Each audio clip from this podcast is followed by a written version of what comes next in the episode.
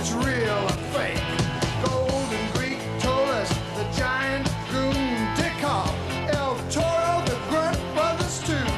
The wild Samoans got something crazy going. They're gonna be going after you, you. Wrestling tonight, everything is bigger than life. Wrestling tonight, rock and roll and wrestling tonight.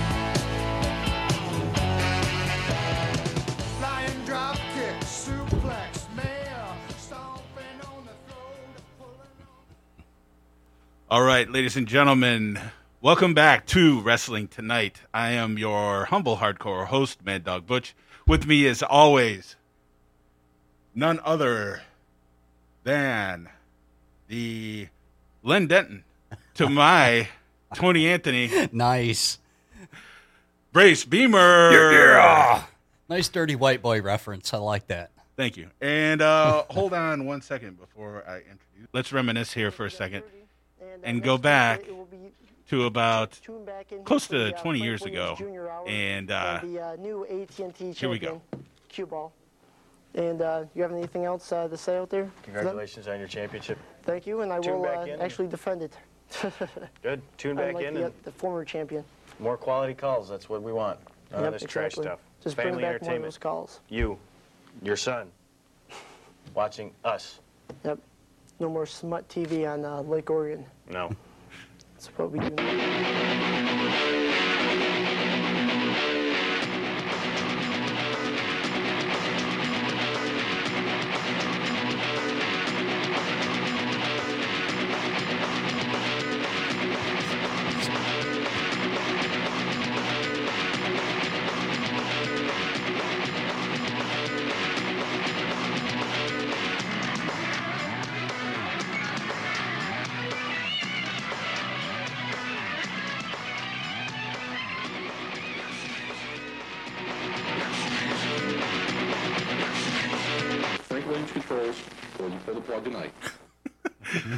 That's right, ladies and gentlemen.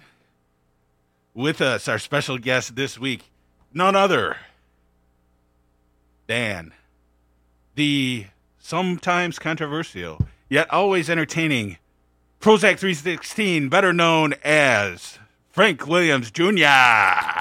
Golf clap. Thank you very much. Good to be back on the air with you, man. Yeah, it's great. Yeah, it's been a while. It's an honor. You too. It's been a long time. I don't know if you've had a chance to watch our show or listen to our show, but anytime we have a special guest on the show, we like to present them a gift for taking time out of their busy schedule and gracing us with their presence. So you are no exception. So you sweet gifts. Will be getting this High Spots Wrestling Network shoot interview of Rowdy Piper. Nice. And also a grain of salt to take it with. Okay. Wow. No, I don't know. I've seen some Piper interviews, so I don't know. I don't know if I've seen that one or not, so I don't know if he's actually shooting in that one or not. It's pretty good. Okay. Yeah. Because I've seen some other ones where you're gonna love where that it's one. Like it's amazing. Still half kayfabe, half whatever. But, yeah, there's a little bit of that in there, but it's good. I appreciate it. No problem. Whenever we have a guest on here, pretty much, we the first question that we always ask is, how did you get into professional wrestling in the first place? And if there's any angle or, I mean, if you remember, like, you know, the first time that you kind of got hooked on wrestling. Yeah, sure. I would say that my first time that really hooked me was probably the Piper's Pit where he hit Jimmy Snuka with the coconut. Oh, really? And I used to watch wrestling before that, back with Bobo Brazil and all those guys. But it wasn't until like the 80s I just happened to be turning on. I think it was like, it might have been at college, or I don't even remember, but it might have been a Toledo station, and they showed Piper's Pit, and I saw him hit Snuka with the coconut. And I was like, holy, everybody just went bonkers. Like, what the hell just happened there, you know? And it just got me hooked. And then I started watching it, and we went to the first WrestleMania, which I saw it at the Flint IMA. What year was that? 85, maybe? So they showed it on closed circuit there? Closed circuit. Oh, okay. The Flint IMA. Oh, really? Yeah, that was 1985. Yeah. I don't even remember that. And, it was packed. Really? It was packed there. And after that, I was kind of hooked. So that's how I got involved in it pretty much. As for, you know, but, you know, I just watched it more from a fan point of view. I wasn't like an expert like you guys were with the history and the knowledge and the backyard wrestling like you guys did. It was more entertainment, and it was like more just being a fan, super fan of it. So that's how I got involved. Now, as far as like the big time wrestling, the Sheik days, did you have any favorite wrestlers from that era? Or I'm trying to think. It was so long ago. I was trying to think. There used to be a guy named, I think, was it Tex McKenzie? Yeah, mm-hmm. yeah. He was. He'd always get beat up, and he'd come back at the end. Yeah. So that's how I kind of. Yeah, he was the typical baby face. And then the Sheik blew the fire, and I'm trying to think. It's Bobo Brazil, some guy named Purple. I'm trying to think. Pompero Furpo. Purple. Yeah. Oh, yeah. And I always wanted to go down to Q Ball. They had those matches. I don't know if it was and Windsor and all that. And Fat George Cannon was down there. And, but I never got it really. I'm trying to think if I ever got down there as a kid or not. I didn't. But as... Later on, you know, in the 80s, I started going down there more with you guys and watching WrestleMania and things like that. And I got hooked once it took off, especially more in the 90s. You know, I watched it in the 80s pretty good, but when WCW and WWF had the wars, when it took off, that's when I really got addicted to it. So was Piper, I mean, was he kind of the main reason that you watched it? And yeah, I would, you know, he worked the mic. And just the things he did in the kind of the areas they went, which were kind of, I used to kind of think a little bit taboo that most, like maybe TBS wasn't doing those type of things, like with Flair and those guys. Piper kind of pushed the envelope a little bit. I think then they probably brought him into the reins a little bit later with McMahon, but they were doing some pretty controversial things. And not that he was any, you know, great wrestler or anything. It was just him working the mic and that, you know, so. So from like the newer era though, you eventually I know became a big Ric Flair fan. What would you? Is it safe to say that he is your favorite wrestler of all time? Well, you know, if we back when we did the show, Jobber Hour, I might have said yes, but in the last 10 years.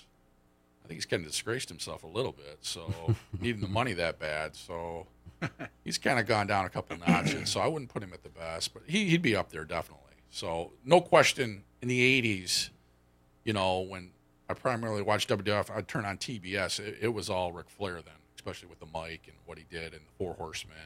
And that got me addicted to that real quick. So I was totally into that. So all right. I mean, so who's your favorite all time? Gosh. Piper? No, I wouldn't say Piper. I mean, working a mic, I'd say like Flair and Piper. Luger? A wrestler. Yeah, Luger. How about Jesse Ventura? You know? Yeah, there you go. I mean, Jesse was kind of like in the same boat as Piper as far as a great on the mic, not so great in the ring. Yeah. Although some have called him a great ring technician in the past. We won't name names to that. So. To pick one, though, I think it would be pretty hard because there's a lot of guys I like, a lot of guys I followed. So, I mean, I could say, you know, like Stone Cold when he was, but he wasn't a great wrestler, I don't think. So, I mean, but there was just a lot of guys from an entertainment standpoint that, you know, it's hard to just pick one. Yeah. You know, like I said, I would have probably said Flair a long time ago, but he's gone down a little bit since, you know, what I consider the last 10, 15 years of watching him and seeing him. No Hulkster on your list? I think Hulkster, hopefully we get more in depth about that tonight. But thinking about him, I mean, he's way down on my list as far as what he's done. What about the heel turn in WCW though? I think that was great. I mean, I don't know, where do you guys want to start as far as, is this a broad discussion, or you want me to start? Now we'll get the wrestling, you know, just our wrestling fandom kind of out of the way first, and then we'll get into. I mean, I think that the whole WCW angle, when they took Hogan and they made him a heel after McMahon went years and years with that stupid say your prayers and your vitamins and Hulk won every match, obviously the fans went bonkers for that. It just went nuts. Yeah. You know, I mean, it was so over. I mean, people were really into it. How could they not do it? You know, they just, from there, I mean, WCW, to me, really kind of revolutionized wrestling because they took two top guys who would wrestle. They wouldn't have the squash matches anymore. And what they did on Monday Night Nitro for a year and a half when they were building it was quite amazing until their Eagles got involved in it and destroyed it pretty much. But I blame, you know, Bischoff, Hogan, Piper, you know, guys that, you know, when you look back on at the time. I mean, they were Nash and Hall. Yeah, those guys too. I mean, they were beating Monday Night Football in the ratings. Yeah. I mean, think about that today. Yeah, $1 billion business. Yeah. Right. So, and on top of it, it wasn't like WCW was good. It made WWF good. They had to be good because McMahon was crapping his pants thinking, I could lose this thing. You know, I got monopoly, and he was getting his butt kicked, you know? Yeah. So that whole thing at that time, it just was probably the right time. It just peaked, you know? Yeah. We did the Jobber Hour at that time. It was like in the heyday for me. And I don't know, like I can't really speak to the last 10, 15 years because I've really stopped watching it because it's been so crappy, so... Right. But back then, it was in its heyday, I think. Especially when we were doing the Jobber Hour coinciding with WCW and WWF Wars, the Monday Night Wars. So we hit at the perfect spot then. Yeah, exactly. I mean, that's what I was going to say. I mean, you would have been hard-pressed with that, excuse me, with that content that we had, what we were doing, that show, you know, it was just the perfect timing for that. Now, I think we've, throughout the years, as far as our relationship goes, we kept it pretty kayfabe for people, even people that were involved in the shows that we're going to talk about. But we would all go to, like you mentioned, kind of the dying days of the NWA years before the Monday Night War era. Right after Dusty stopped being Booker, and they were just throwing stuff at the walls. They were trying to emulate WWE at the time, WWF at the time. But so we went and saw a lot of shows at Cobo, WCW shows in the dying days it wasn't the dying days yet. They got revamped in '95 or whatever. But I'm trying to remember. It was just like, were they trying to come into Michigan, a new territory, like? As far as live shows, I don't really remember. I think that's what they were trying to do. When we went down to the shows, we've talked about this, Tim, Mad Dog Butch, that there was fantastic cards they had down there, you know, from Sting to Flair, and nobody was there. Yeah. There was 500 people there, if you're lucky. Yeah. You know? Well, they did have a couple good houses there, like the one with Sheik and... He wasn't at that one. Oh, you didn't go that one. No, that was a Great American Bash. That was like 98. Yeah, the Skywalkers. Or 88, yeah. But no, this was after that. Because Dusty was still there. Oh, yeah. Dusty was gone. That's right. But, so it was like the early 90s. I mean, it was like around 90, probably around 90 because we didn't even go to our prom. We went to a wrestling show at Cobo. I don't remember like what the matches were, but... you know, I remember we saw Undertaker before he left. I think he took on Orndorff, and it was Mark Callis's way on his way out because like Orndorff pinned him in like 5 seconds. I forgot all about that. And another time they offered our money back because I think Luger was hurt. It was like Luger and Flair was going to be the main event, so they offered everybody the money back, but Rick Steiner ended up. Is that the one we were throwing stuff at George Cannon at the? Remember, people were throwing hot dogs and that stuff. Cannon was ringside. What match was that? Cannon was. Was that WWF? Yeah, that was. That had to be WWF because Cannon, I don't think, was at those WCW shows, especially in that era. I just remember that big fat slob was sitting by at the ringside. And people were throwing stuff. I don't know what happened, but Abdullah we went to. I remember a WWF. We went to. A Piper Snuka match. Was that me and you? No, I didn't go to that one. Okay, maybe I went with someone else down there. Yeah. And Piper, he beat Snuka. Yeah, but I did go to one in like 85, and it was or 85 or 86. It was probably 85, but the main event was Tito Santana and Jesse Ventura, and George Cannon was sitting there, and everybody was. What was Cannon at the time? Was he the Detroit Booker or something? Or No, I think it was just Vince trying to get his quote territory, move into his, get his TV spot or. Yeah. 'Cause Cannon owned the relationship with, Joe Louis. Okay.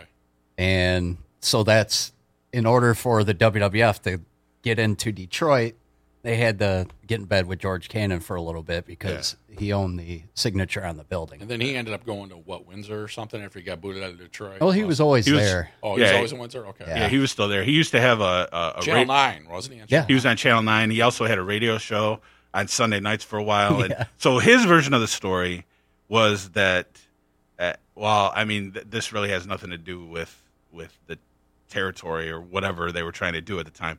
But George Cannon was always trying to say that Hulk Hogan was not a real champion, that the Great Wojo was, because he was the champion of the WWA at the time or whatever. So his story was that he went to Vince and wanted like a shoot match between Hogan and Wojo, and Hogan and Vince supposedly was like, yeah, okay, we'll do that or whatever.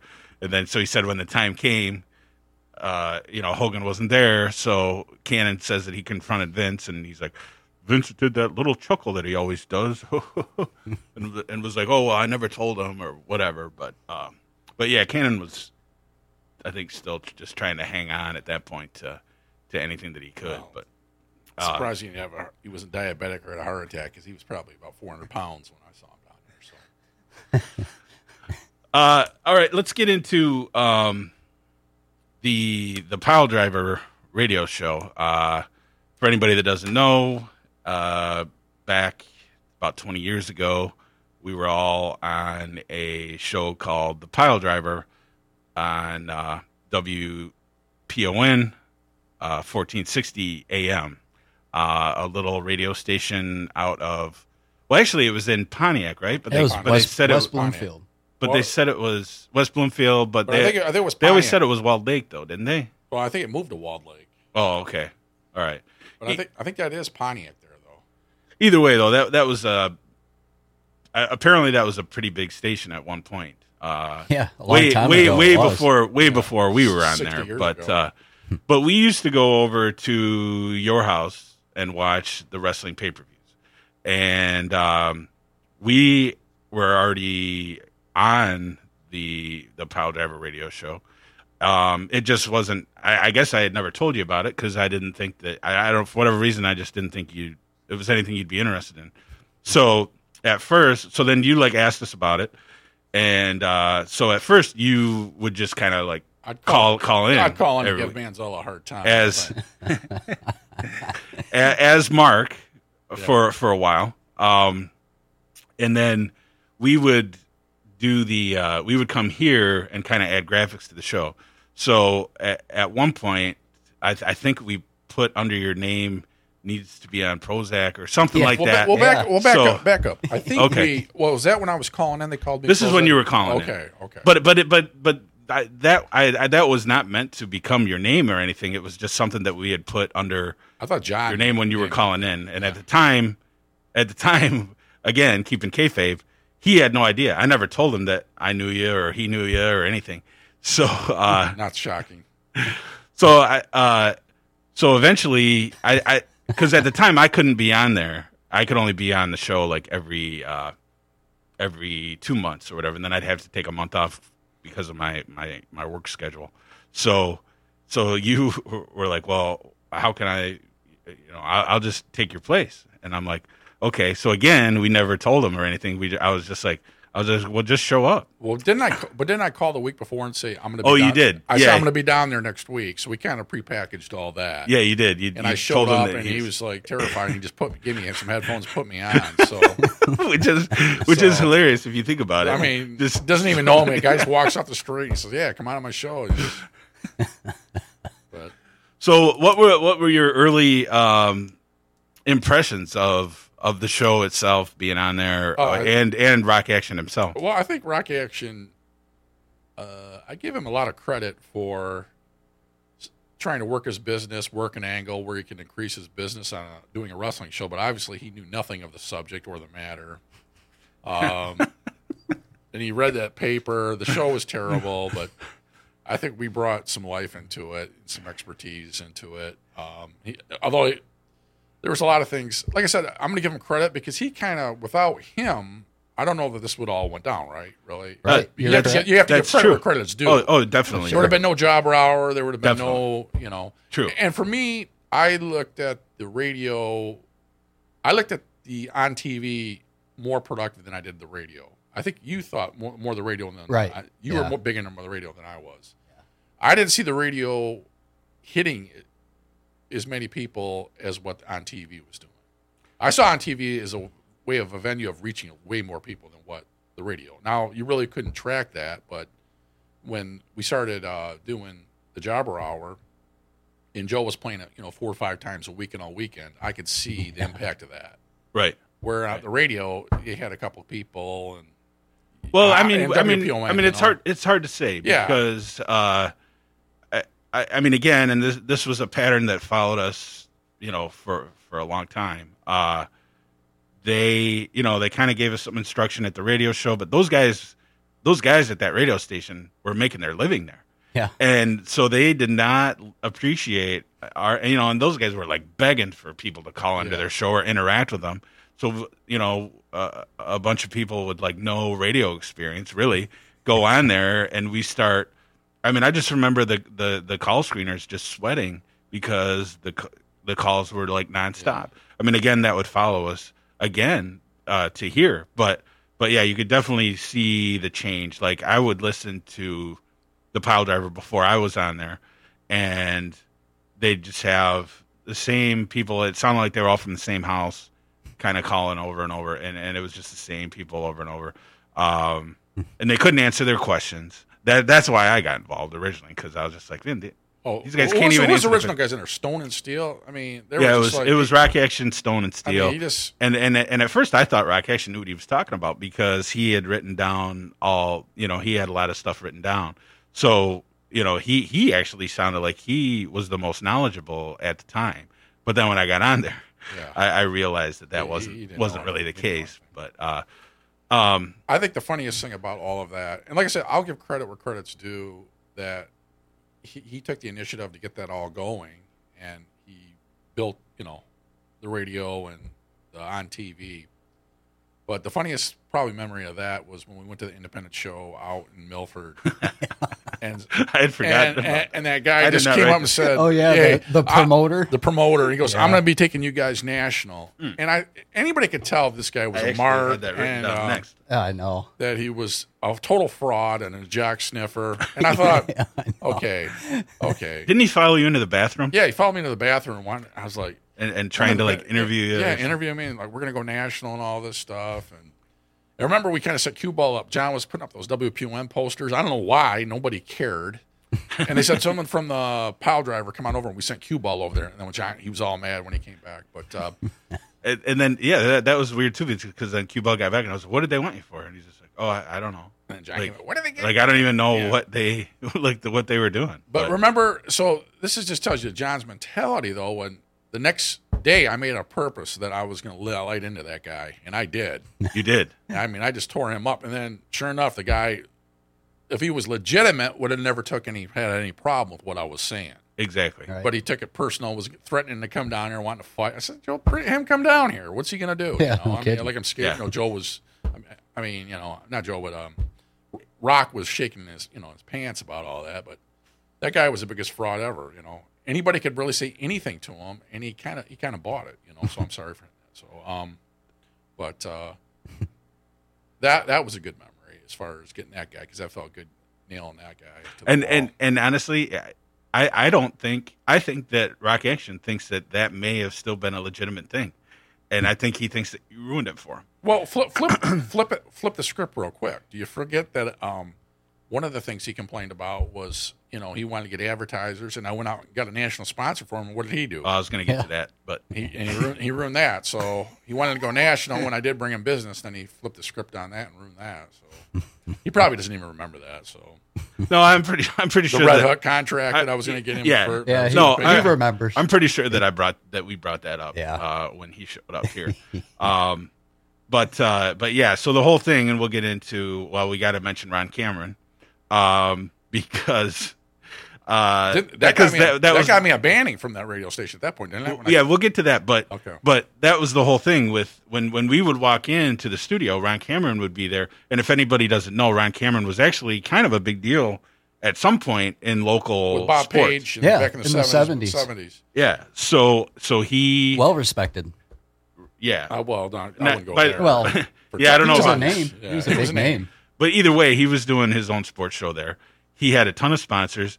And when we would walk in, he'd have the phone book out, and that's all he'd be doing. He'd just be going through business, calling every business, trying to get them to sponsor his show. He was a machine. So Rock Action, at one point, tried to do the same thing, never got a sponsor. You get us Red Hook Beer, which was a microbrewery out in, like, Seattle or something. And he was just the jealousy was just so obvious, like, on that show. Not only that, let me just – a little quick story on that. I had the national state manager of Red Hook Contact called in the show. No, he talked to Rock about the sponsor. I believe he called in on that show, correct? Yeah, he called in, and then he talked to him in a phone call, and then later he told me, he goes, "Does the guy want to do business? What is going on with this guy? Who did you set me up with?" Right. So, I mean, it was just... I had Ace Hardware for him, too, and he didn't want it. Oh, yeah, that's right. But getting back to Cameron, that whole angle of... You know, he dogged. I don't know. In retrospect, do you really think Cameron really dogged the wrestling show? I don't believe it. Just a couple of years ago, I think I asked him, and he said, "Well, no, he never really said that." But yeah, he fired us all up by claiming that he was listening to Ron Cameron's show, and he always said this was Rock Action's thing. He always said we're just all a bunch of idiots, and we're this, and we're that, and whatever. So. We kind of made him and his show on WPON a target of ours. At one point, I had done a prank phone call. And then just out of the blue, on my days off one day, I was going to the bank, and I just happened to have it on WPON. And I hear a familiar voice talking to Ron. And you're talking to him about sports for a little while. So I'm thinking, oh, okay, maybe he just wanted to call and talk to him about sports. And then right before you hang up, you're like, well, allegedly, it's you. Allegedly. Right before you hang up, you're like, "Oh yeah, one more, excuse me, one more thing, Ryan. You're a effing fat ass." And it was just like dead silence, and you could tell that he was trying to get at his call screener, but there was no delay. No, there was no delay. There was never any delay there. So I was not there the next week. But so when you guys go in. Explain what happens when you go in that week. I think I don't know if it was a screen or something, knew it was me. Well, allegedly, he thought it was me. Well, I mean... And then he told the general manager there. So then she gave me, I don't know if it was a one-month banning or a week ban. I don't remember, but she gave me the boot for a while. She tried to take your license and wasn't going to report you. She informed me the FCC or something like that. Or I said, go right ahead, you know. But their ultimate solution to that was to fix that was, and they already had problems apparently with people complaining about swearing on our show. Again, there was no delay, but a lot of times the caller would just get excited. It's the station's fault we're swearing. There wasn't a delay. We didn't swear. Honestly, we didn't swear that much. I know. But a lot of times it was the callers that would just get caught up in whatever they were saying and drop an F-bomb or whatever. Normally we would just pass, not even acknowledge it, go past it. Supposedly they had, but I think it all goes back again to jealousy. I think that a lot of those guys there were just jealous of our show because we were getting so many calls and, it was like a popular show. It had to be one of, if not the most popular show on there. Oh, easily by far. At the time. Yeah. And I would say the same thing about the Jobber Hour. I mean, there was a lot of, I think, behind-the-scenes politics, even on TV. A lot of the directors, the powers that be, that didn't like, for some unknown reason, didn't like a popular public broadcast station wrestling show that was very popular. So, like I said, in retrospect, I liked the on TV more than I did the radio. And I'm trying to remember back after that all went down, But just, how many more shows did I do on the radio? I don't know if I did that many more, or I just was like, But going back to that, there's what I was going to say was their solution was to not allow phone calls anymore. Yeah. We kind of knew that would kill the show. Yeah, I mean, this kind of led to. I think we ran another month. The downfall. Month and a half after that. Yeah, but I think the problem with them is they were so desperate for what was it, like $45 that they wanted the money so bad that they were. I think it was more than that. It was $55. $55 a week. Yep. Okay. Week. Yeah. But they were so desperate for money that they were willing to do anything because they had no ratings, no listeners, no nothing. So, right. Anyway, so this kind of snowballed into I mean, everybody knew that the writing was on the wall if they were going to keep us from getting phone calls. And I think that that's what they wanted all along. Sure. Because it was making them look bad. Because those guys had gone to school for radio. They couldn't, spend all that money for. Like I said, they were like begging for callers or any type of interaction with anybody. So I think that had a lot to do with it. But and really, they never promoted our show like they were supposed to. Within that weekly money that John was paying them, they were supposed to. He was supposed to get number of commercial spots throughout the day, and they never. Exactly, they never did. I think we'd play them on our own show because that was the only way they'd get played was on our own show. But his objective wasn't so much a wrestling show; it was to grow his business. Correct. And I don't know, did he ever get any business off of that show? He says that he never got one call when it comes to that. And he could be right. He did try to get primetime. He had something going on with primetime sports cards here in Lake Orion too. Like he set up something that if you went in there and mentioned the Pile Driver show. So when I went in there to talk to Mike, the owner, I was like, "Hey, did you get any feedback for that?" He's like, "Nope, I did not get one call about that." So, you could be right in some aspects, but about the Jobber Hour reaching more people, but again, I mean the actual listening area was not really close to Lake Orion as far as WPON goes. Well, I think one of the... I mean, you could kind of get it in. I mean, I could kind of get it in Oxford and Lake Orion. Yeah. Yeah, but south of here, I mean, it went. But that's what I'm saying. Who's going to, if you're listening to it down there, are you really going to come to Lake Orion? Right, but he had advertisers south of here. He had relationships with those guys. So, I mean, there was a little bit more than. Well, eventually he did. Yeah. Yeah. But I think the whole thing, it's so hard to really totally be correct as far as radio compared to a visual on. Right. TV. Well, unless you have a method of measuring, you don't know. Yeah. So there's really no way of measuring it, so we don't know. But I can just say that I honestly never had one person ever, and how would you measure ever talk to me about that show, the radio show? Well, how would they know it's you? I mean, like on TV, I would have people recognize me like around town or whatever from the TV show, but you don't have that luxury on the radio. Yeah, I agree. Before we move on to the television show, do you any other memories that stick out from the radio show itself? I just remember after that happened, someone took there was an on-screen shot of the general sales manager, and they sent me, remember the famous email like, "You're scared. Take that down, please." Because she responded, "Who is this?" I don't remember that one. It wasn't a allegedly. I'm not sure who it was, but somebody had sent a picture of. The general manager of herself to her and said, "Please take this down. You're scaring my children," or something like that. That was kind of like the final. Rock thrown at. But the sad part, she responded to that though. I mean, she did respond to that. So. Yeah. So because of what was going on with there, they banned the phone calls. Rock Action eventually kind of hands the radio show over to Q Ball. And then he... Can I interrupt one thing real quick? Yeah. That I remember. I just went off my brain. I just remember the memories of this. When you left, a lot of times it was me and... I don't know if you changed or whatever, but you were there and it was just me and Gene, or Buddy Rogers. Brace Beamer. Whatever. Right. Whatever the hell. What the hell's your name? You're gonna have to write that and put it in front of me. But there would be. The funny part was there would be shows, and I'm sure Buddy can remember this. We would just, from the moment we said go, we would hammer him nonstop for the hour. I mean, we just gave him a beatdown.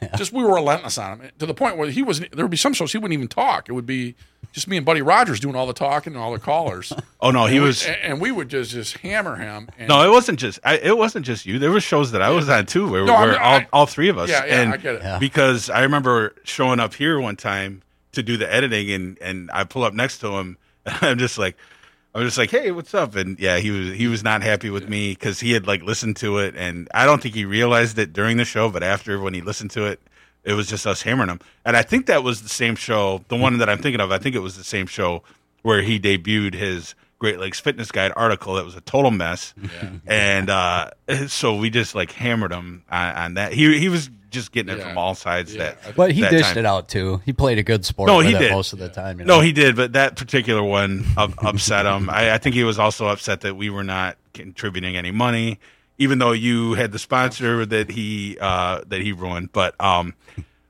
anyway, so. But in the big picture, though, I will give him credit for starting. No, he definitely deserves credit. So. Like you said, that would not have existed. This would not exist probably. The Jobber Hour would definitely not have existed if it wasn't for him doing that. Yeah, you got to figure we got newspaper write-ups and other things associated with that. But too, I'm trying to think. When I left, you were still doing the radio show. How long did you do it for after I left? It was probably a couple months after you left, because then they took our phone calls away. Because there was a length of time where we had I was on two shows sometimes. I would either call in on your show, on the TV show, and still do the radio show. So at one time we had... Oh, see, I didn't think... Okay. At one time we had the radio show, which was separate from the TV show you guys were doing. Or at first... That's right, yeah. I remember that. You stayed on Frank Williams Jr. on the radio for a while. Yeah. That's right. Yeah, so we had like two nights in a row where there were... wrestling. Okay. Let's get into why we got the Jobber Hour in the first place. Because of that, partially because of the calls.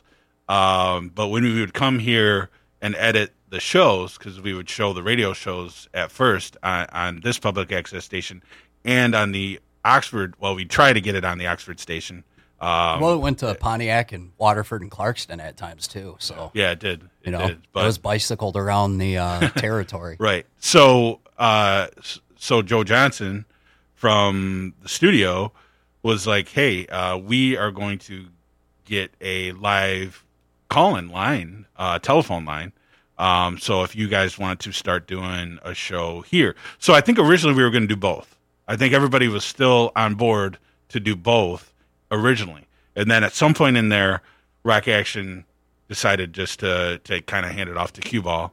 The radio show, but he did maybe one or two of the live shows, and then he didn't do the live shows much. Yeah, I think he might have been in the first couple, and I wasn't there probably the first couple months or a month. Okay, who was the first couple? It was me. It was just Rock, right? You guys originally started it, yes. Okay, and then Rock Action stopped showing up, unless he felt like it. It took a while before we brought Brace Beamer, Buddy Rogers on. Yeah, I had a problem with that because his ego was so massive he wouldn't come on there and go onto the radio. He did leave. You got to admit.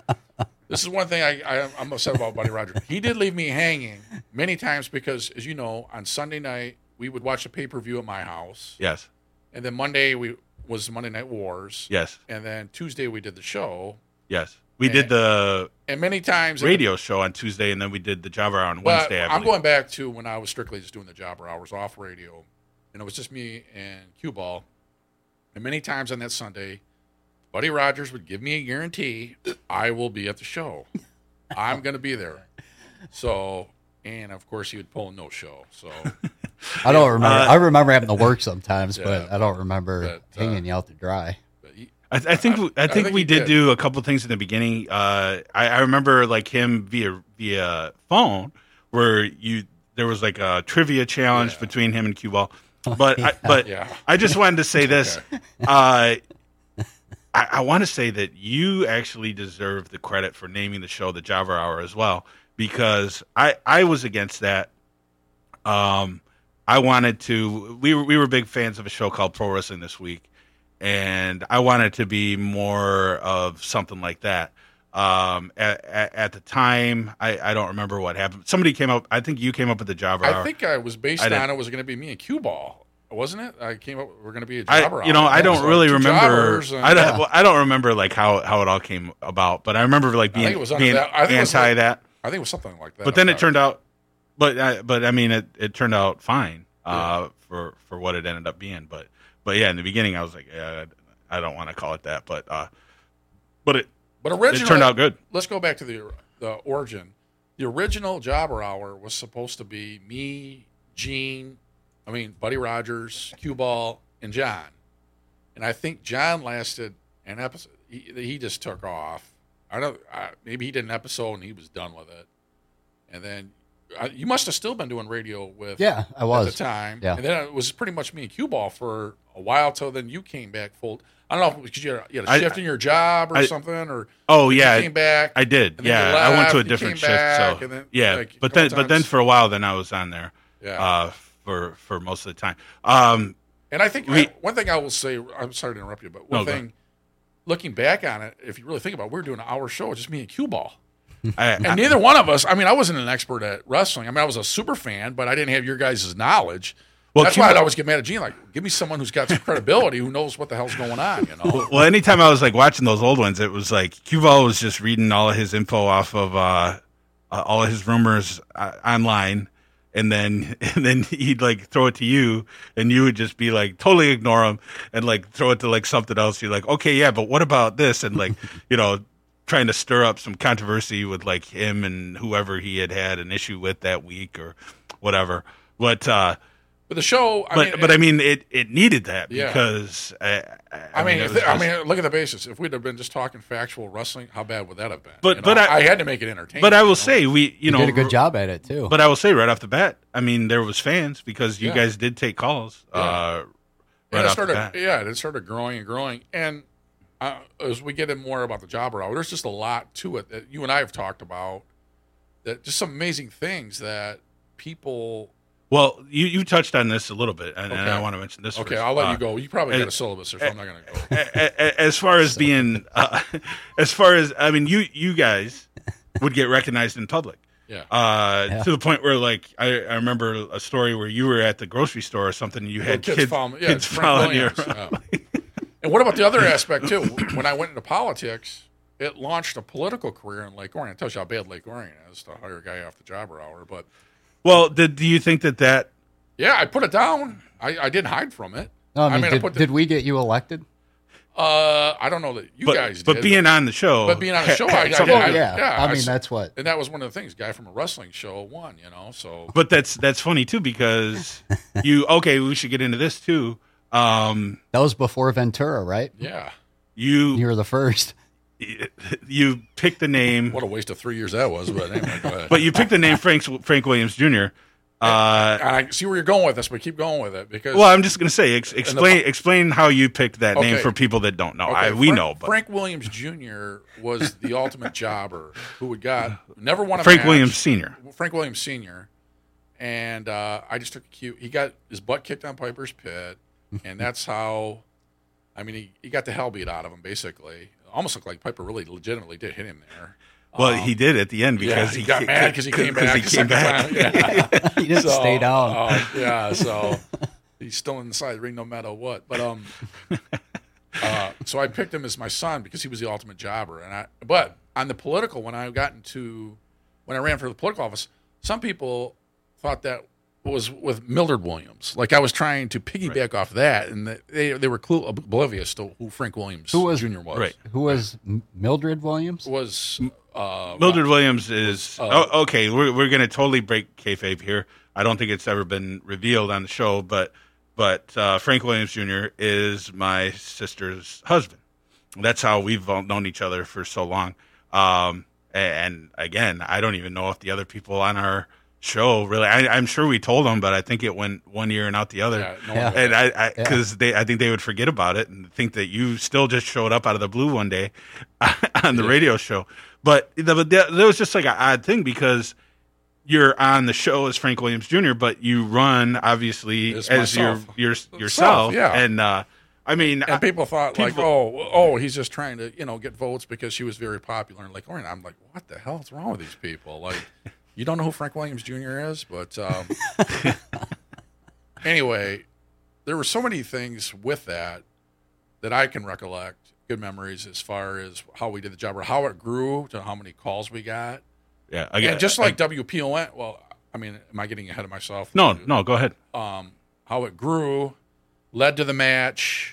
Well, I'll stop there. But I'm saying how it grew, how it became political, and as always be like any situation, the powers that be that the hierarchy. And I'm not saying Joe or anybody. Joe did a fantastic job, and the crew did. But a lot of people are. Oh, he was ousted too. Yeah, he got eventually got ousted too. But they didn't want that for some reason because it was getting over with a lot of people. But like I said, I played in the Orient League, and so many people would come up and talk to me about that show. And like I said, give Joe credit for putting that show on all weekend. And I know they had a problem with people calling on the weekend. They finally had to put something up. Hey, this is not a live show. Right. Remember that? Pre-recorded. Yeah. Pre-recorded because there were so many calls coming in. So, and it got to the point right when we started the show, the phone was already ringing, So yeah, exactly. So if we had to get our talking points in for what happened on Monday night or the pay-per-view or whatever, we literally had maybe 5-8 minutes, and it was off to the races, with questions and with everything going on. So, but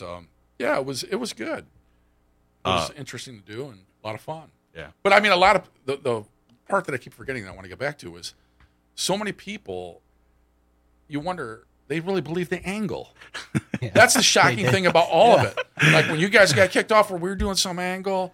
Like, people would say, my man's like, what's going on with that? Yeah, even people that we know. I mean, I'm thinking you guys got jobs. Even my families, relatives, our relatives would believe some of the stuff that was going on in there. Yeah. I'd be in my Orient League, and the guys would be talking to me between games. I'm thinking, my God, you have a family, and this is a public access wrestling show.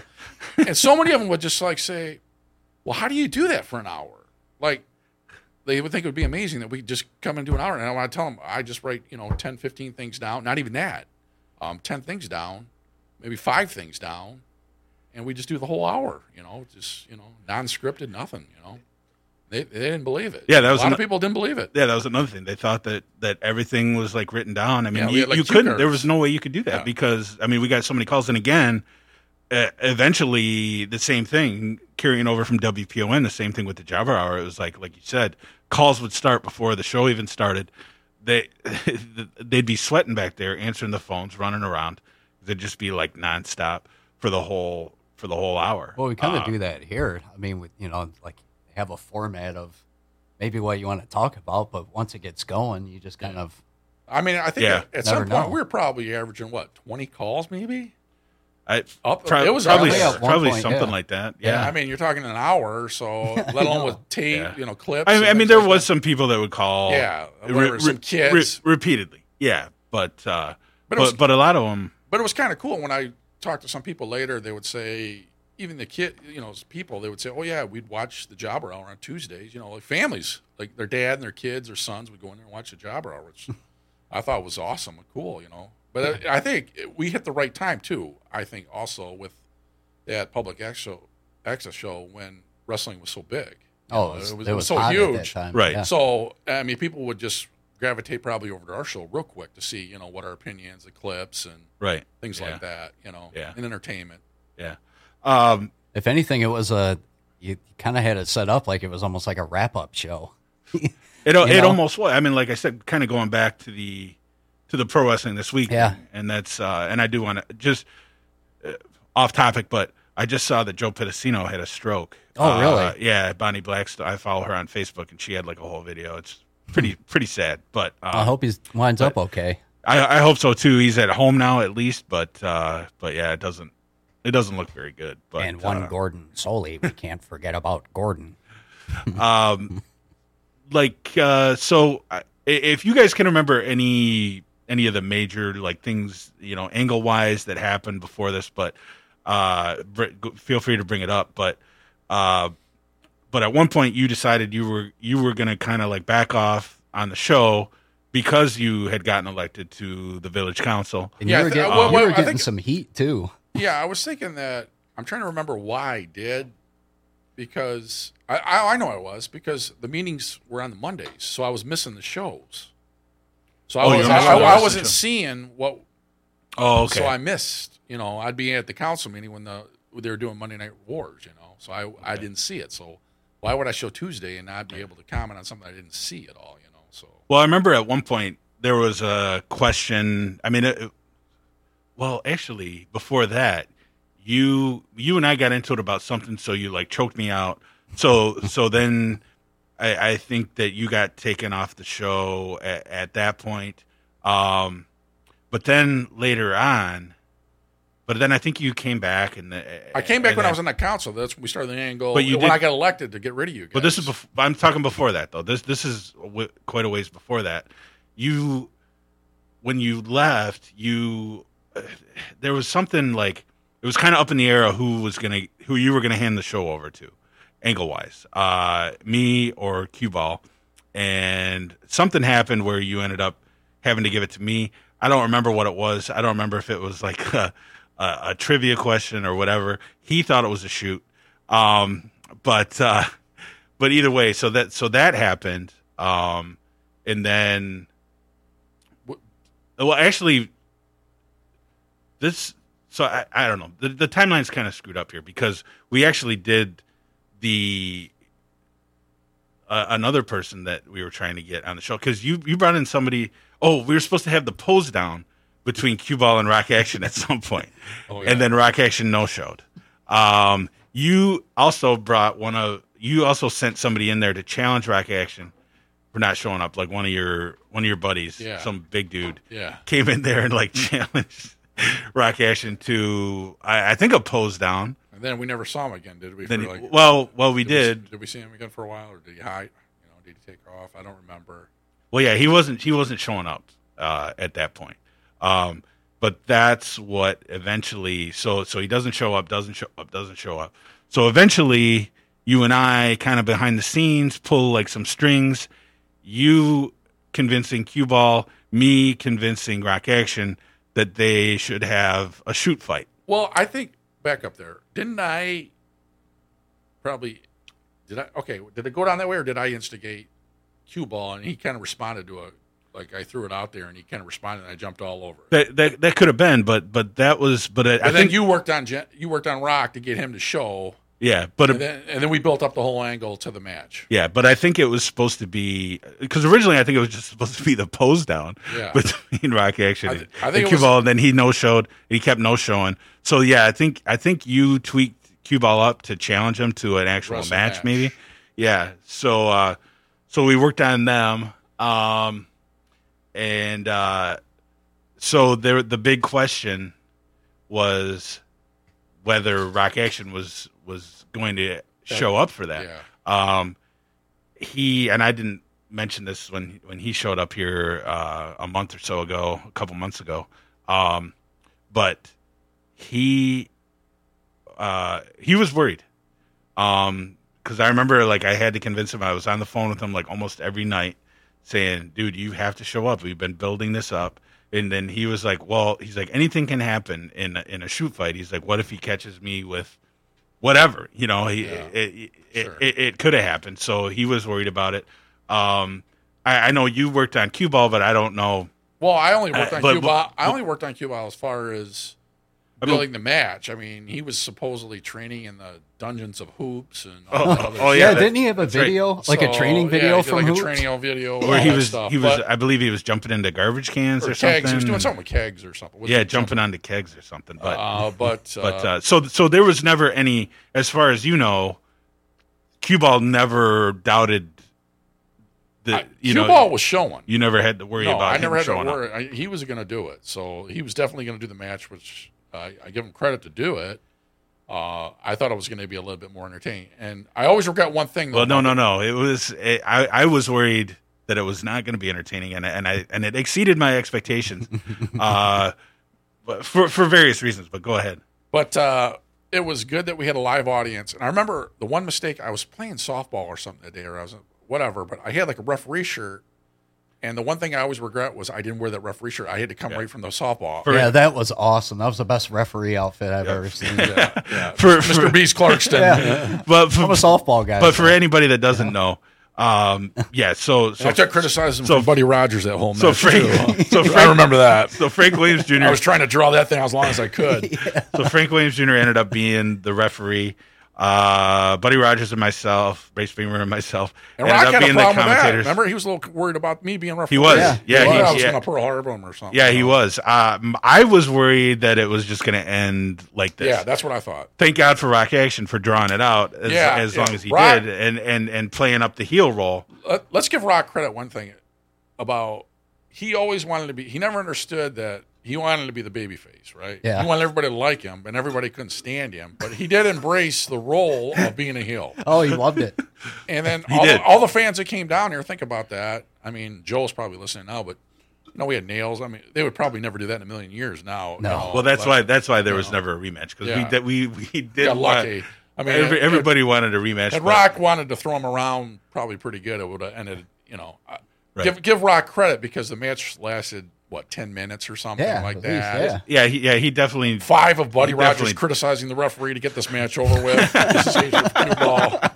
Here I'm trying to give the fans who showed up, a little action, and Buddy Rogers, what is with this referee? That's a slow. I will say though, I gave you credit because you were calling it right down the middle, and it was a legit. I mean, it was a legit wrestling match. Sure. Without the punching and the striking, but everything else went. But in fairness, although Rock Action did get a couple. Yeah, he got a couple blows, and I had to talk to him. But I was. You didn't see him though. You have to admit that he worked you on that. Yeah, yeah. But he did play it great. I mean, his character was great. Yeah. Those were open hand shots. Yeah.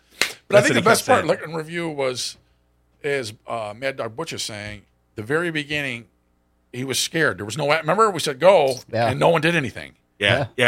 So he was like, wait. And then once he realized that there was going to be no offense against him, then he kind of relaxed. It took a little while. He embraced the role, but at first he was nervous because he didn't go on the attack or anything. He just, they were kind of waiting themselves out. I'm like, everybody's going, come on, let's go.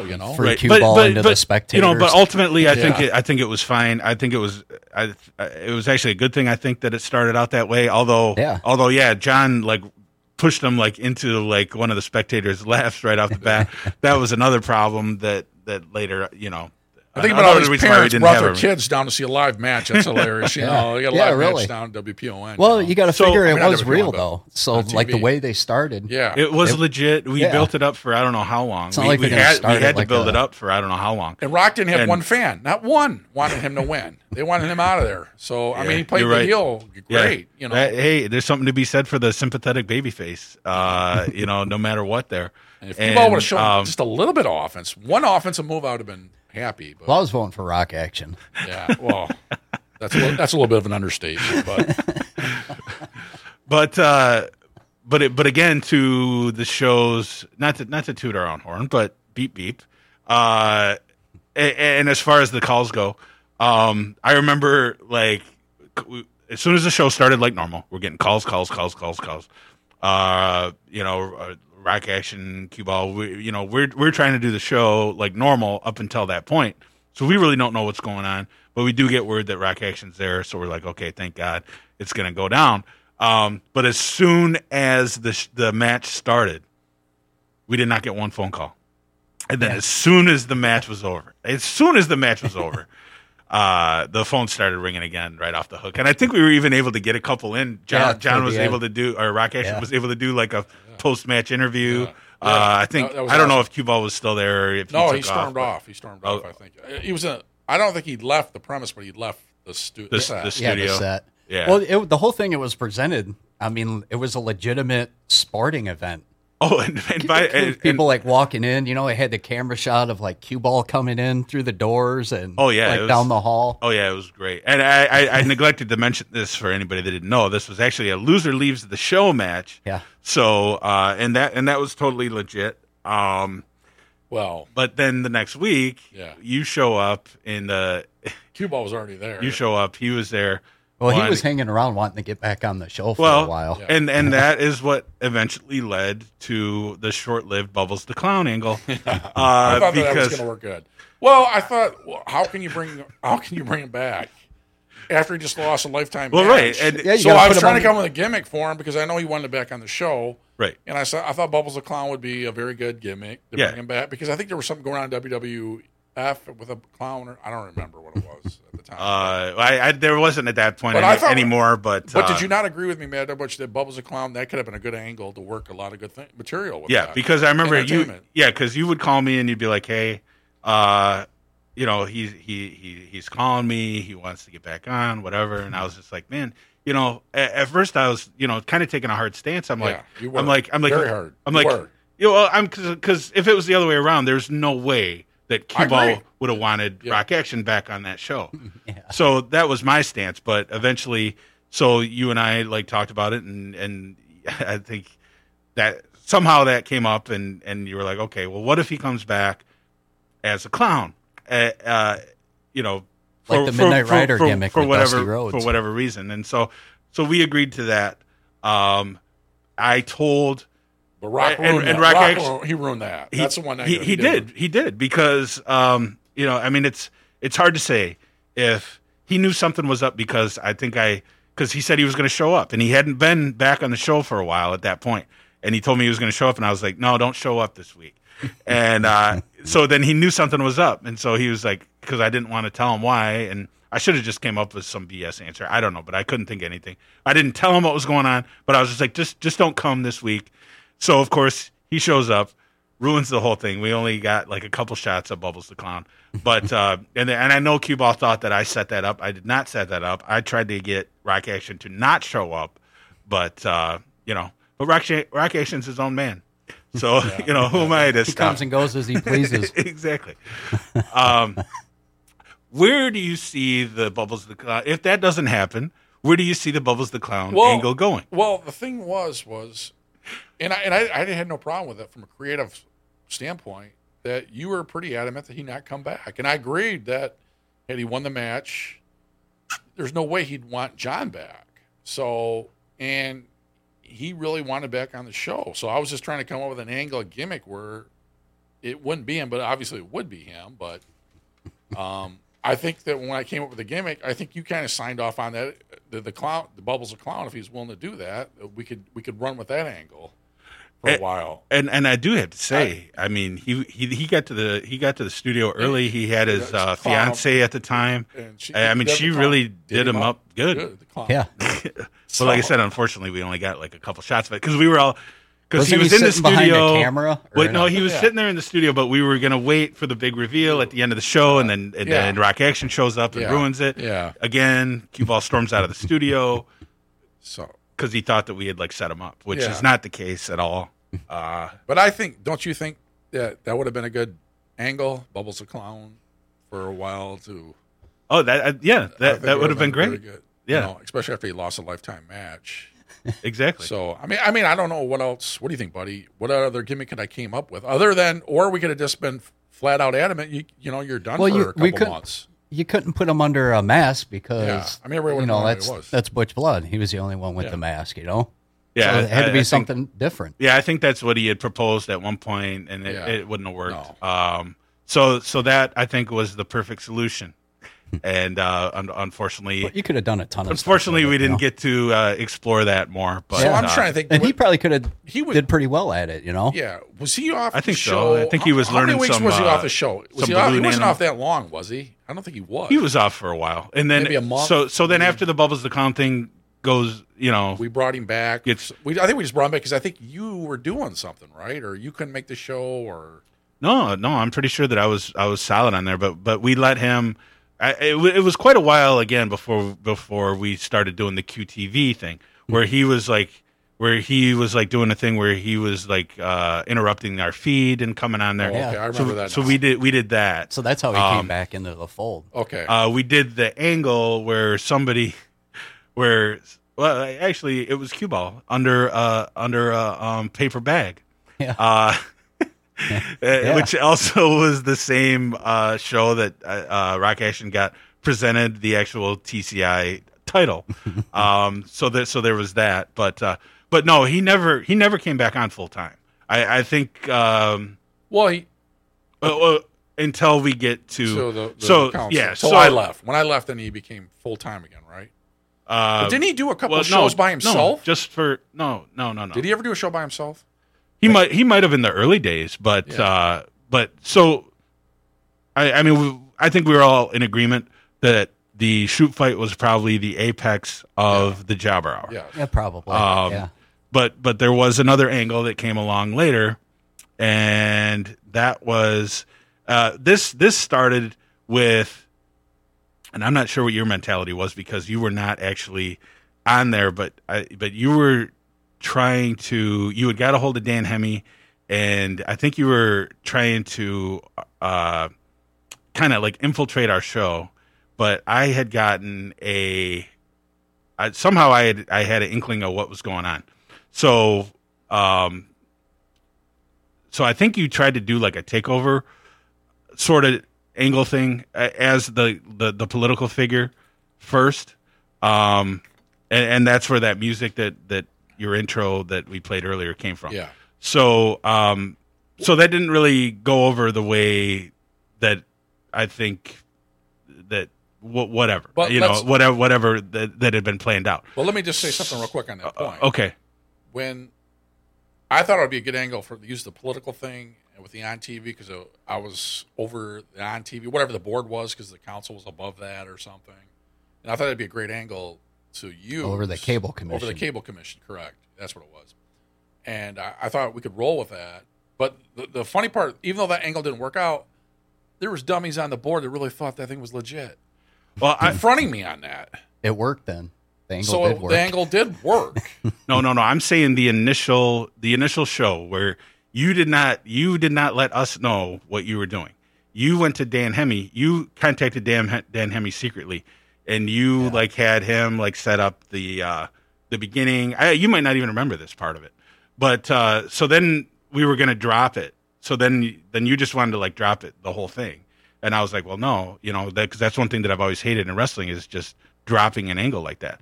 So we were actually at your house watching a pay-per-view with EW, and then that's how so then we came up with the whole thing where you brought them in Q Ball. So that's when Q Ball came back and EW came back or debuted, and they were supposed to be your corporate lackey type guys that took the show over. So that was probably the second biggest angle that we did. And then that ended up being the Frank Williams Jr. hour. But there was dummies in Lake Orion that really thought that was legitimate. That's the point I'm trying to say. So they were actually upset? They actually thought that you were trying to use your political clout. I used my political clout to get rid of you guys and try to take over a show. Yeah, I mean, a lot of people thought all that crap was legit. Oh, no, I know that. I know, but it's just funny. I shouldn't say crap, but it was good stuff. No, but it's just funny to think about that. Yeah, in retrospect, I'm just this is a wrestling show. Are you kidding me? So they come in. So Buddy Rogers and I are doing the show as normal. You bring in your guys. Joe Johnson comes in and, quote, fires us. Joe Johnson was the producer for on TV. Yeah, and Joe did a fantastic job doing that. Oh, I thought awesome. Yeah. When I saw that episode later, I remember he did a really good job doing it. He did. And he sold it. That episode is out there. I have posted it on my Facebook page before. I'll post it up again. So that runs for a little while, but unfortunately... Well, they couldn't... Well, no, how many weeks did it last? Did it even last a month before you were back on? It might have lasted a month, and we did a couple things. Yeah, it probably lasted... I think it lasted a month, and we did a couple things in there. EW was forced to do the show by himself a couple times because Q Ball was late or didn't show.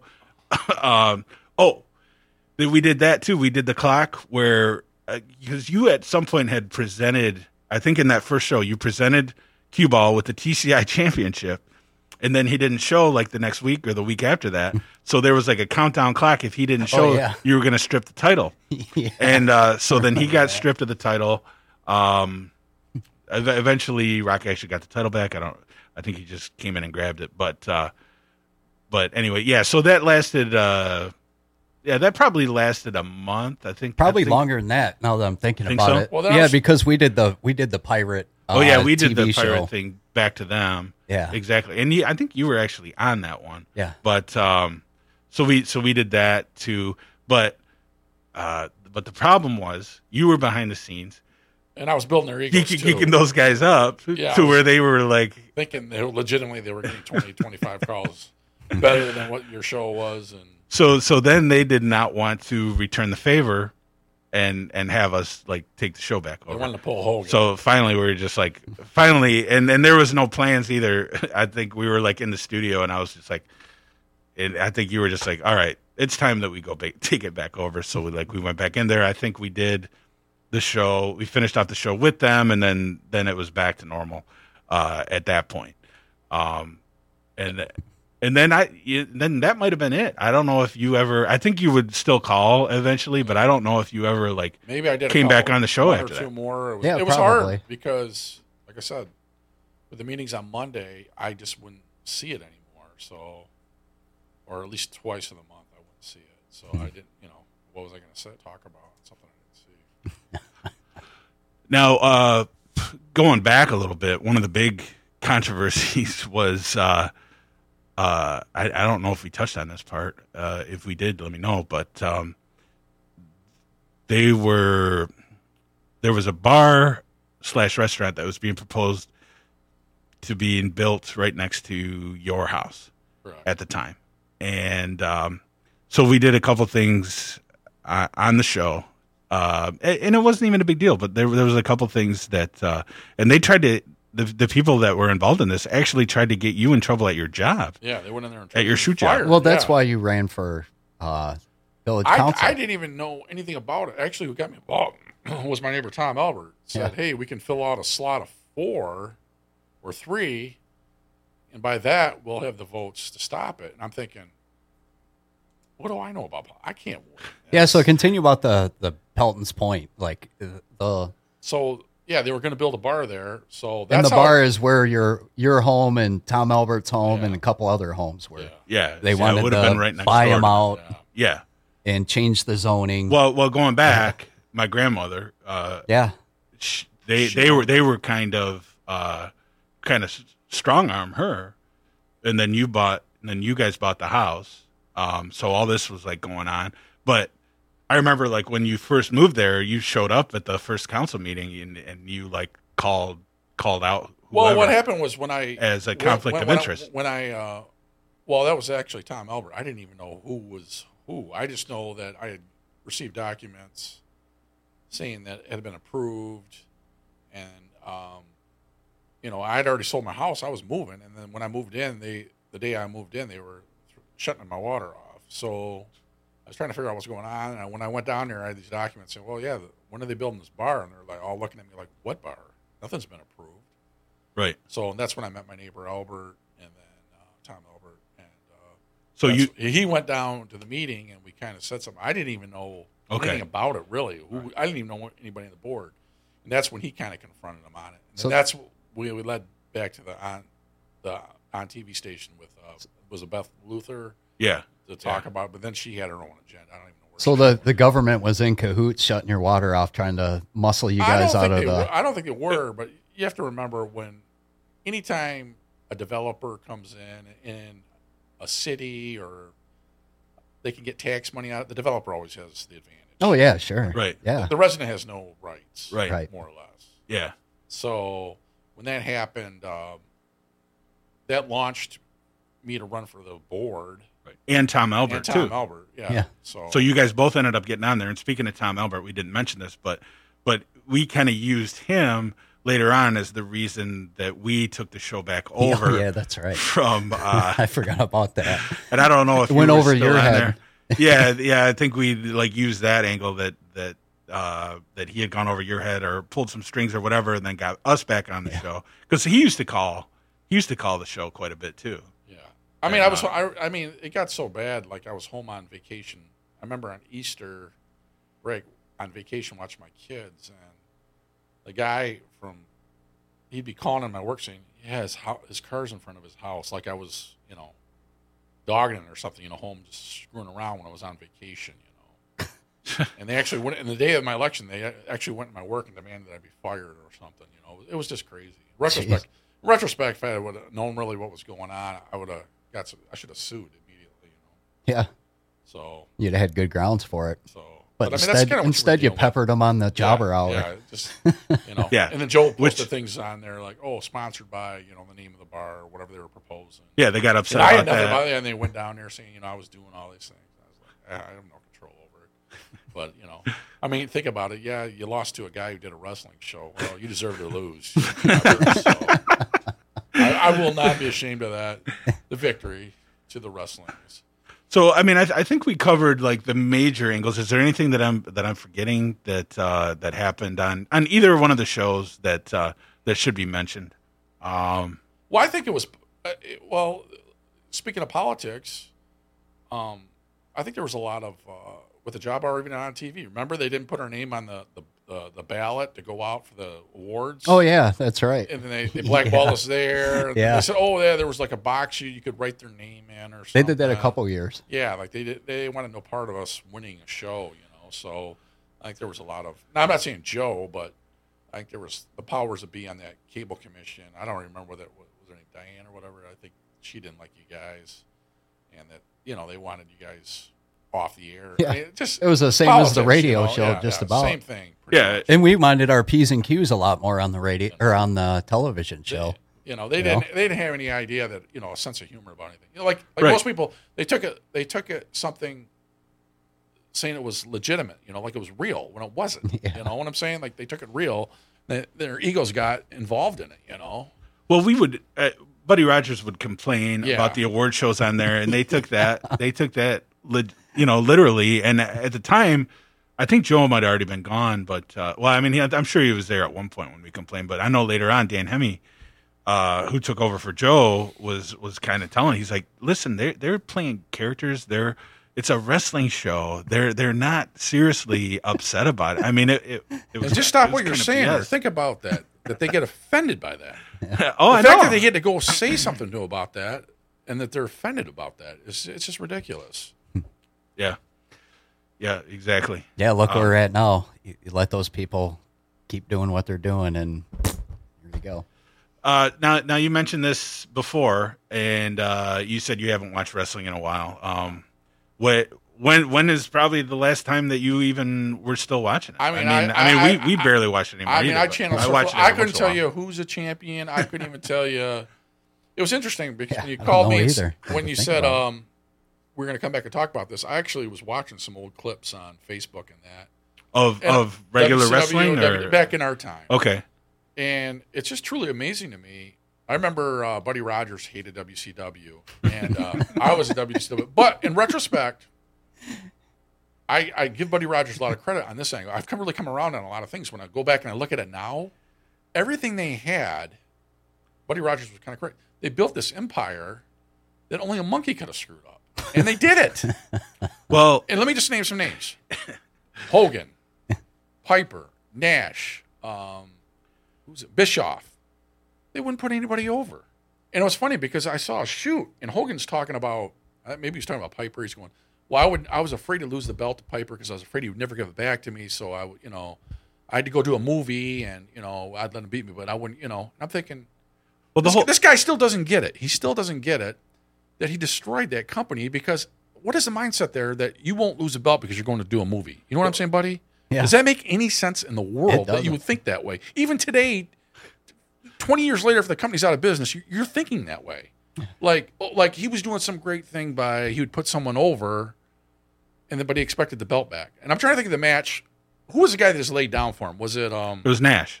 No, it wasn't Nash. It was. Jeff Jarrett. That was like the dying. That was like a slap in the face. And like Hogan never got that. He I don't think to this day he ever got it. You know. Well, I mean, I've heard different stories. The story that I believe is that was all a setup. But during that whole thing, when they were doing cutting promos on each other, Hogan got upset because Russo called him like a old bald bastard or something like that.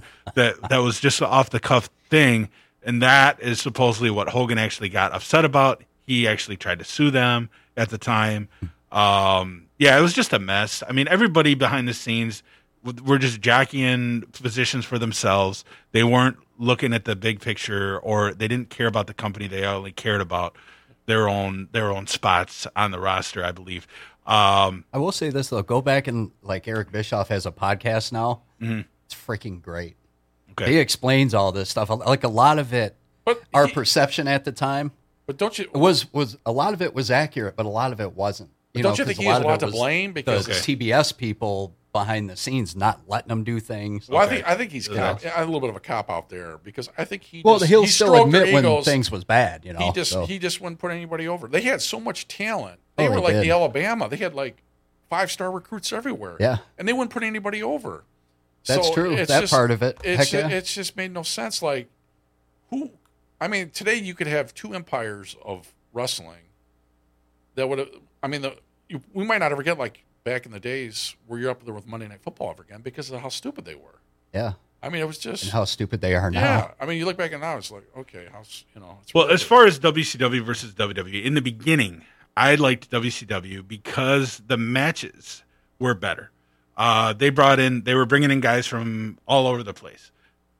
I remember like flipping back and forth. I'd be watching WCW. You'd have a match with like Chris Benoit versus Eddie Guerrero, and they were just killing it. And you'd switch it over to WWE, and they'd have like the Godwins versus the Los Barriquas or something like that. Yeah. And it was pre-taped until they finally... You know, until WWE finally were like, "Hey, we need to compete." Yeah, well, and then they decided to go the Jerry Springer route.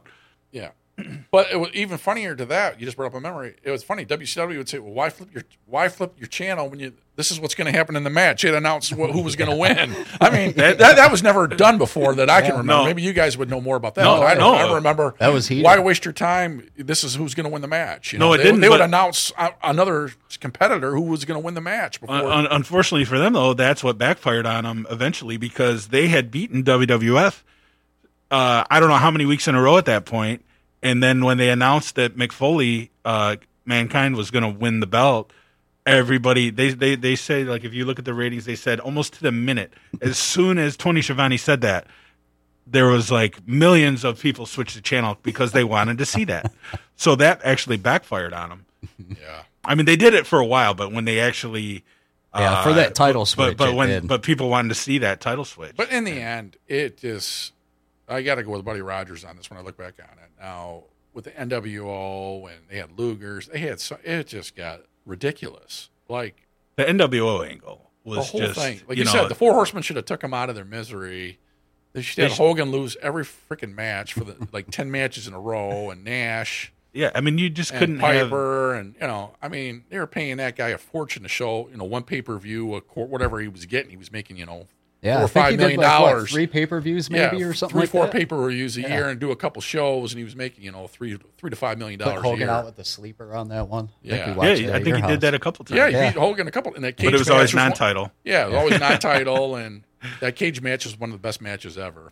And then but then later they got to bring an Ultimate Warrior for Hogan to get his victory back on him. That was like one of the worst matches of all time. That was one of the worst build-ups, one of the worst matches. Yeah. Of all time. Yeah, I think Warrior did get injured or something. But either way, I mean, it just wasn't the sense. Same. The Warrior, Hogan just wanted that victory back. That was it. Like he was a big name. I could see what they're trying to do. You know, say, crap, here's the Ultimate Warrior. No, I agree. I agree. He was still a big name, but then he injured himself. At that it just didn't come off right. So he didn't get to stay around. But let's face it, if they would have had someone in there running that company halfway decent, that thing could be a $1 billion company now. You know. Yeah. And. It should be like a business 101 on how to screw up a company. Yeah, it needed to be on its own and not part of the, the corporate TBS Turner. Well, I will say this, and you might not be privy to this, but wrestling after so many years is finally going back on TNT.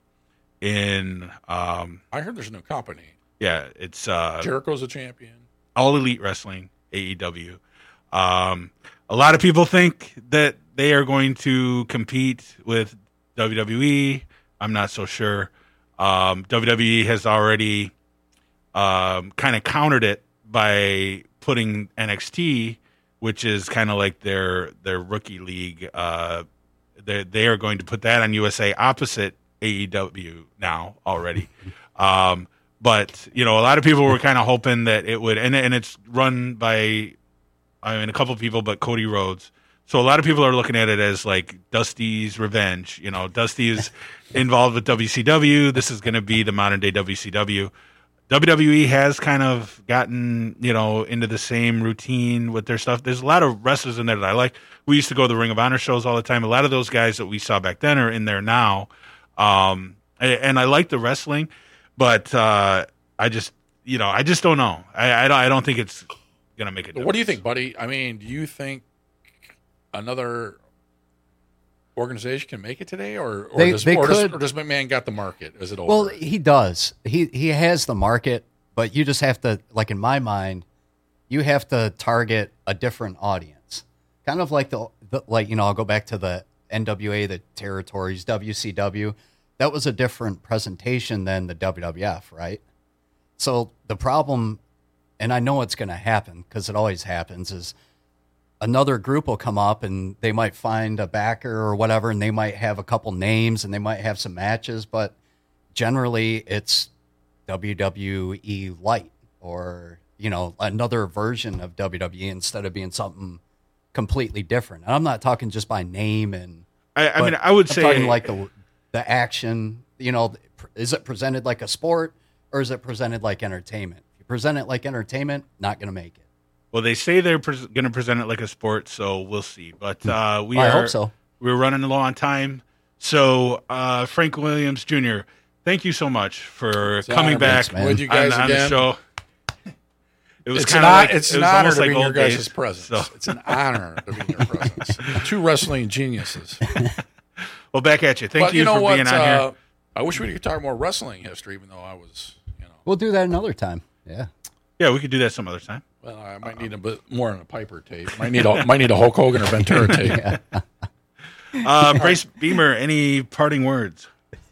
Just everyone, thanks for joining tonight, listening live or recorded, whether it's on the internet, download or what have you. Thanks for joining. Yeah, thanks everybody as always, and thanks. Thank you, Frank Williams Jr. Yes, thanks, Frank Williams Jr. Keep checking the Butch Blood page for the next time we'll be on the air. Nice job tonight, Butch. Thank you. And take care, everyone.